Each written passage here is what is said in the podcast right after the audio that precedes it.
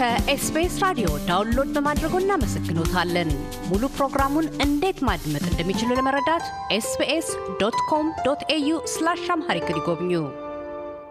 ከፕሮፌሰር ጥላሁን ይልማ ጋር በቀዳሚው ክፍል ባካሄድነው ቃለ ምልልስ የአፍሪካ የበሽታ መቆጣጠሪያና መከላከያ ማዕከል ምስረታ፣ ግል አስተዋጽኦዎች እና የማዕከል ግንባታን አንስተን ተነጋግረናል። ወደ ቀጣዩ ክፍል ያመራነው እንዲህ ነው። እንደሚያውቁት የአፍሪካ CDC ህንፃ ምረቃ ያለፈው ጥቂት ሳምንታት በፊት ቢካሄድም ምስረታው የተካሄደው በ2016 ጀምሮ ነው። ወደ ሰባተኛ ዓመት ጊዜ ያክል ሊይዝ ተቃርበዋል ተቋሙ። በዚህ ባለፉት ስድስት ዓመታት ጊዜ ውስጥ አሁን ሰባተኛውን በያዘበት ወቅት አስቦ ወጥኖ ከተነሳለት ህመሞችን ቀድሞ የመከላከል ያሉ resource ኦችን እንደዚሁ የመጋራት የምርምር ስራዎችን ከፍ የሚያድረግ የላቦራቶሪ ምርምሮችን ማጠናከርና ከዛም ባሻገር ዋናው ትልቁ ነገር የህዝብ ጤናን መጠበቅ ማስቻል ነው። በአስቸኳይ ጊዜ እንደ ወረርሽኝ ኢቦላ ወይም ኮቪድ-19 የመሳሰሉ ነገሮች በሚከሰቱበት ወቅት በዚህ ጊዜ ውስጥ በተለይ እንደ ኢቦላና ኮቪድ-19 ላይ ወይም ሌሎች ተላላፊ የሆኑ ወይም ወረርሽኝ በሽታዎች በተነሱበት ወቅት የአፍሪካ ሲዲሲ record በምን መልክ ነው የሚመዘነው? ምን ያህል ተቋቁመዋል? ምን ያህል ለህዝብ ጤና አስተዋጽኦ አበርክቷል ብሎ ማስቀመጥ ይቻላል? እንደምታውቁት አሁን ለቆ የሄደው ዲሬክተር ጃን ኬንጋሶንግ ከእሱ ጋር እኔና ፕሮፌሰር ዋኒ ሄደን ተገናኝተን ብዙ ተነጋግረናል። አሁን እሱ እኮ የኤች አይቪ መቆጣጠሪያ ኃላፊ እንዲሆን State Department ውስጥ የአሜሪካ መንግስት ወስዶታል እና እሱ በነበረበት ጊዜ ለምሳሌ ስለ ኢቦላ በጣም ጥሩ ሰርቷል አፍሪካ ሲዲሲ። ሁለተኛ ስለ ኮቪድም ብዙ ሰርተዋል። በእውነት የአፍሪካን ህዝብ መንግስቶች እንዲተባበሩና አንድ ላይ እንዲሰሩ አድርጓል። በጣም ጎበዝ ሰው ነው። አሁን ደግሞ የተተካው ኦማ የሚባለው ኬንያዊ ነው። እንግዲህ እሱ ደግሞ መቼም ብዙ ስራ ይኖርበታል። ግን ደግነቱ አሁን የእኔ ዋና ዓላማ ይሄ አሁን የተሰራው ህንፃ ሙሉ ለሙሉ የላብራቶሪ ዕቃ እንዲኖረው አሁን ተጋብዣለሁ ቻይና ሲሄድ ዋና ነገር እንደገና ደግሞ የቻይና መንግስት ጥሩ አድርጎ ላብራቶሪዎችንና ልዩ ልዩ መሳሪያዎችን እንዲያሟላ የእኔ ዓላማ ደግሞ ቀጥሎ እሱ ላይ ነው። በእርግጥ እንደሚታወቀው የእርሶ የአፍሪካ ሲዲሲ አዲስ አበባ ውስጥ እንዲቆም እንደዚሁም ህንፃውን በቅርብ ተመርቆ የሚታይ የሚዳሰስ ሆኖ ያው ህያው ምስክር እንዲሆን ለማድረግ በዛ ጉልህ የሆነ አስተዋጽኦ አበርክተዋል በግሎ ተነሳሽነት። ይህንን ሲያደርጉ በእርግጥ ከኢትዮጵያ መንግስትም ሆነ ከሌሎች የተለየ ውለታ ወይም ሽልማት ያንን ጠብቀው እንዳልሆነ የታወቀ ነው። ከዚህ አኳያ ይህንን አስተዋጽኦ ባደረጉበት ወቅት የአፍሪካ ሲዲሲ ሲመረቅ ህንፃው ስፍራው ላይ ያልተገኙት ወይም ያልተጋበዙት ከምን አኳያ ነው? ያልተገኘበት ምክንያት ኃላፊ ሆኖ የሰራው ጆርጅ ጋው ነበር። ጆርጅ ጋው በቅርብ ጊዜ ሲዲሲን ለቆ ሲወጣ እሱ ስላልሄደ እኔ እሱ ብሄድ ኖሮ ከእሱ ጋር ይሄድ ነበረ። እሱ እዛ ስላልተገኘ አዲስ ዲሬክተር ጀኔራል ስለተፈጠረ ለዚህ ነው ያልሄድኩት። ጆርጅ ጋው ብሄድ ኖሮ እኔም ይሄድ ነበር። በኢትዮጵያ መንግስት በኩልስ ላበረከቱት አስተዋጽኦ ምን አይነት እውቅና ቸሮታል? ወይስ በዛ በኩል እስካሁን ምንም የተካሄደ ግንኙነት የለም ከእርሶ ጋር? እውነቱን ለመናገር እኔ ጥሩ ግንኙነት ያለኝ ከ Ethiopian Academy of Science ጋር ነው። ፕሮፌሰር ዋኒ ያንግንም ስመጣ ከ Ethiopian Academy of Science እና ከኢትዮጵያን ባዮቴክኖሎጂ ኢንስቲትዩት ዲሬክተር ጀነራል እሱም ዶክተር ካሳሁን ይባላል። ከሱ ጋራ ነው ዋናው ፕሮግራሜን ያካሄድኩት። እርግጥ ከምክትል ጠቅላይ ሚኒስቴሩ ጋራ ከአቶ ደመቀ ጋራ ባህር ዳር አንድ ጊዜ ተገናኝቻለሁ። እንደውም እዛ ላለው ስብሰባ ንግግር አድርግ ሲለኝ እዛ ፖለቲካ ውስጥ ገብቼ ለመሳተፍ አልፈለግኩም። እኔ ዋና የምፈልገው የ Ethiopian Academy of Science ማጠናከር፣ የ Ethiopian Biotechnology Institute ማጠናከር፣ ወደፊት ደግሞ የጎንደርን የሕክምና ትምህርት ቤት የባህር ዳርን እንዲሁም የባህር ዳር ሕክምና ትምህርት ቤት የነሱ ውስጥ እንድገባ ስሜን ሁሉ አስገብተዋል። ኮቪድ በጣም አበላሸብኝ። ለሶስት አመት አቆመብኝ። ዋናው ፕሮግራሜ ከቻይና ጋራ ልዩ ልዩ ድርጅቶችን ኢትዮጵያን ለማስፋፋትና ለማጠንከር ነው። እኔ በእውነቱ በጣም እድለኛ ነኝ። ኢትዮጵያን ስለቅ የናዝሬት ልጅ ነኝ። ናዝሬት ነው ያደግኩት። በሺ ዘጠኝ መቶ ስልሳ አምስት ዓመተ ምህረት ነው ወደ አሜሪካ ነገር የመጣሁት ለትምህርት። ያኔ ስመጣ የኢትዮጵያ ገቢ በአመት ወይም GDP የሚባለው መቶ ዶላር ነበር በአመት። እኔ distinguished ፕሮፌሰር ልዩ ፕሮፌሰር ተብዬ እንደውም የቻይና መንግስት እነ ጆርጅ ጋው እነ ፕሮፌሰር ዋን ሚንጋንግ አንዱም ያስተማርኩት ዛሬ የእርሻ ሚኒስቴር ምክትል ሚኒስቴር ነው። እሱም ሁሉ አንድ ነገር እናድርግልን ሲሉኝ እኔ ኢትዮጵያን ስለቅ የኢትዮጵያ በአመት ገቢ መቶ ዶላር ነበር። እኔ ትልቅ ደሞዝ ተከፋይ ነኝ። ያውም ሕክምና ትምህርት ቤት ውስጥ ልዩ ፕሮፌሰር ተብዬ እና በእኔ ላይ ገንዘብ መጨመር እንደ ወንጀል ነው። ታዲያ ምንም አናደርግልን ሲሉ ጊዜ አንድ የምታደርጉልኝ ነገር አለ። ምንድን ነው እሱ አሉኝ። አራቱም ለምን ኢትዮጵያን የአፍሪካ ቻይና አታደርጉልኝም አልኩ። አራቱም እጄን ጨብጠው ይሄንን እናሟላልሃለን ብለውኛል። ይኸው ቤጂንግ ባዮቴክኖሎጂ ኢንስቲትዩት ቅርንጫፍ አዲስ አበባ ተሰራ። ትልቅ ፋብሪካ ነው። ጠቅላይ ሚኒስትር አብይ የመረቀው ጥሩ እያፈራ ነው። አሁን ደግሞ አፍሪካ CDC አለ። ከዛ ቀጥሎ ደግሞ አፍሪካ genome center የጂን መመርመሪያ ልናቋቁም ነው። ከዛ ቀጥሎ ደግሞ አሁን ያስመረጥኩት ሌላ ሊካንግ የሚባል የታወቀ የቻይና ፕሮፌሰር እንደውም የሰላሳ ዩኒቨርሲቲዎች ሁሉ ሊቀመንበር ነው። እሱንም አስመርጨዋለሁ። እሱ ደግሞ በረሃ አንበጣ መከላከያ ለአፍሪካ አዲስ አበባ ውስጥ አቋቁምላለሁ ብሎኛል። ከዛ ቀጥሎ ደግሞ እምቦጭን የማጥፊያ አንድ ፈንገስ የሚባል microorganism አለ።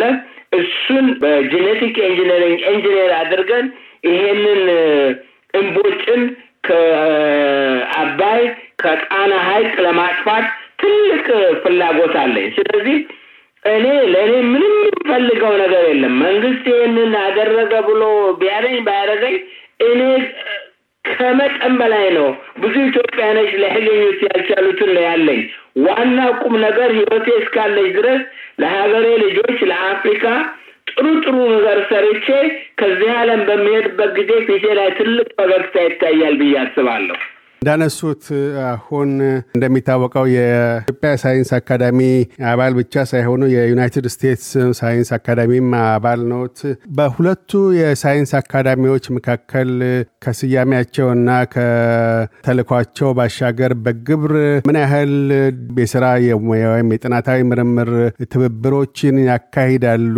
የኢትዮጵያ ሳይንስ አካዳሚ አሁን የሚገኝበት ደረጃ ምን ላይ ይገኛል?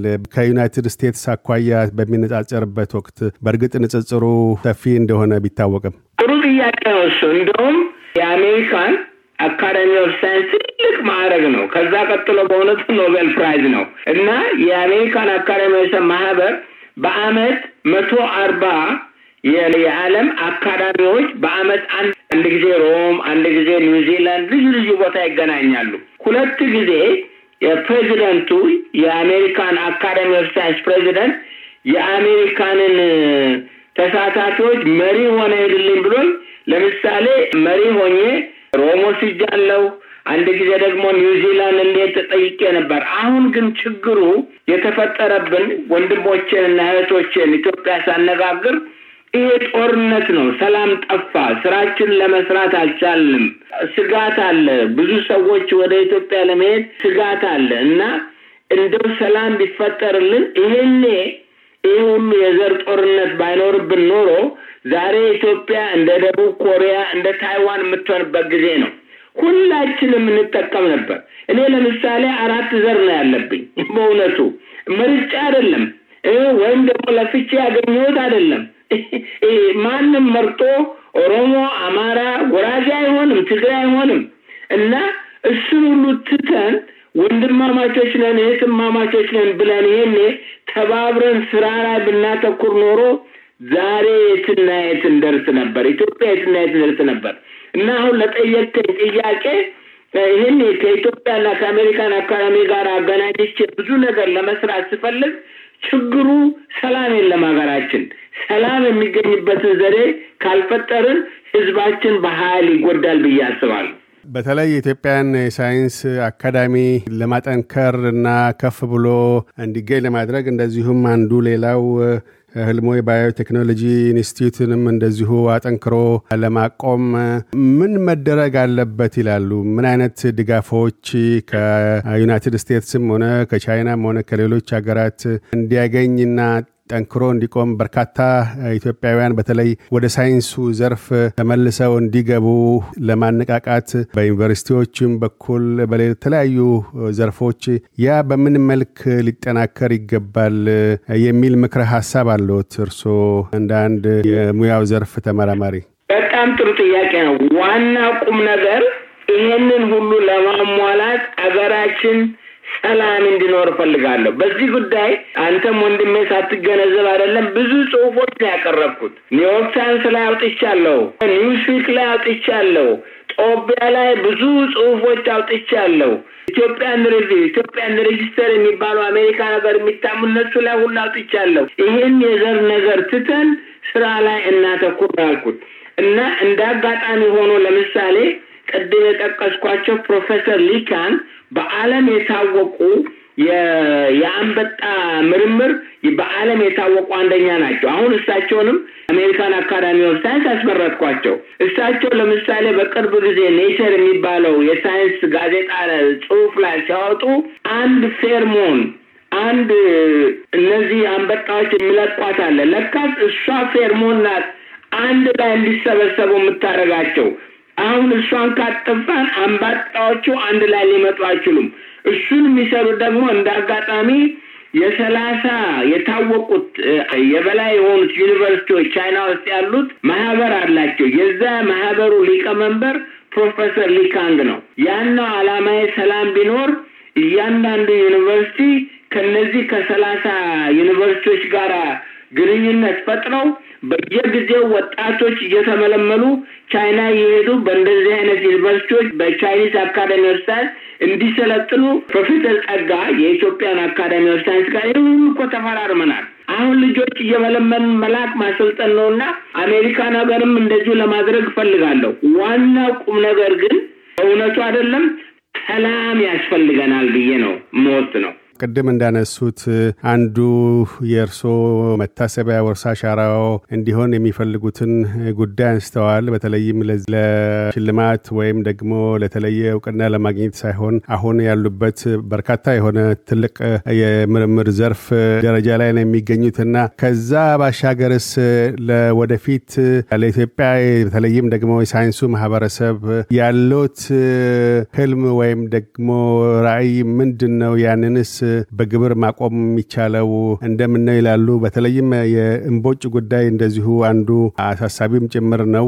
ለአካባቢው ገበሬዎችም ብቻ ሳይሆን የአዲሱንም የህዳሴ ግድብንም ጭምር አስመልክቶ ስጋት የሚፈጥር በመሆኑ እዛ ላይ ምን ያህል ትኩረቶን የበለጠ አጠናክረው ይቀጥላሉ? ያስ በቅርቡ እውን ይሆናል ብለው ተስፋ አለዎት? ሌላውን በታካይነት እንደዚሁ የአንበጣው ጉዳይ ታክሎ ብዙ ተስፋ ያለ ምክንያቱም አሁን ከትላንት ወዲያ ፕሮፌሰር ዋነኛ ረዥም ኢሜይል ላኩልኝ እና አሁን ቻይና ለመጀመሪያ ጊዜ ከፈተች እኮ አውሮፕላን። ለብዙ ጊዜ ሶስት አመት ያልሄድኩበት ምክንያት የሁለት ሳምንት quarantine ነበር። ቻይና ሲገባ ቀጥታ ሆቴል ይወስዱና ለሁለት ሳምንት ከዛ መውጣት አይቻልም። እንደዚህ አይነት ጊዜ ለማጥፋት እኔ ጊዜ የለኝም። በዚህ ምክንያት አልሄድኩም። አሁን ግን ስለተከፈተ ምናልባት ስብሰባችን በ September ወይም በ October ነው የሚሆነው። እንደገና ተመልሼ ቻይና እሄዳለሁ። በዚያን ጊዜ ካሉት ወዳጆቼ ጋር ከፕሮፌሰር ሊካን ከፕሮፌሰር ዋንኛንግ ሌሎችም ከኔም ተማሪ ካንዛንግ እሱ የእርሻ ሚኒስቴር ምክትል ሚኒስቴር ነው። ለእንስሳት ለአሳና ለእንስሳት ሕክምና በሙሉ ለቻይና ኃላፊ እሱ ነው እና ከእነሱ ጋር ሁሉ ተነጋግሬ ኢትዮጵያኖችን እያመጣን የምናሰለጥንበትን መንገድ ኢትዮጵያ ያሉትን ዩኒቨርሲቲዎች ደግሞ እነዚህ የቻይና ሳይንቲስቶች እያ እየሄዱ ላቦራቶሪዎችን የምንገነባበት። ሁለተኛ ነገር ዋናው ዓላማዬ አንድ ፈንገስ አለች፣ ይሄ እምቦጭ ላይ የምታደግ እሷን ወስደን በ genetic engineering የምንጨምርባት ጂን አለ። ያ አትክልቱ ሲገባ አትክልቱን ይገለዋል። በእንደዛ አይነት ዘዴ እምቦጭን ለማጥፋት ፈልጋለሁ እኔ። ከዛ ቀጥሎ የአንበጣን መከላከያ ድርጅት አዲስ አበባ ለአፍሪካ መገንባት genome center እሱ ተጀምሯል። አሁን ንግግር ጀምረናል። እሱን ማድረግ እነዚህ እነዚህ ናቸው እንግዲህ የኔ ዓላማዎች። በእውነቱ ቻይኖችን በመታወቂያና እነዚህን ሁለት ሶስት ሰዎች አካዳሚ በማስመረጤ ኢትዮጵያ በሰፊውን የተጠቀመችው ብዬ አስባለሁ። Emeritus ፕሮፌሰር ጥላሁን ይልማ በ University of California ተመራማሪ፣ ስለ ቃለ ምልልሱ እናመሰግናለን። ልጅ ካሳሁን ስለሰጠኝ እድል በጣም በጣም አመሰግናለሁ። እስቲ እንግዲህ አንድ ጊዜ ደግሞ ብቅ ብዬ አውስትራሊያ ጠይቀሃለሁ የኔ ወንድም። እኛም እንጠብቃለን ከመስተንግዶ ጭምር። እሺ፣ ጤና ይስጥልኝ። እያደመጡ የነበረው የ SBS አማርኛ ፕሮግራምን ነበር። የፕሮግራሙን ቀጥታ ስርጭት ሰኞና አርብ ምሽቶች ያድምጡ። እንዲሁም ድረገጻችንን በመጎብኘት on demand እና በ SBS mobile app ማድመጥ ይችላሉ። ድረገጻችንን SBS dot com dot au Amharic ን ይጎብኙ።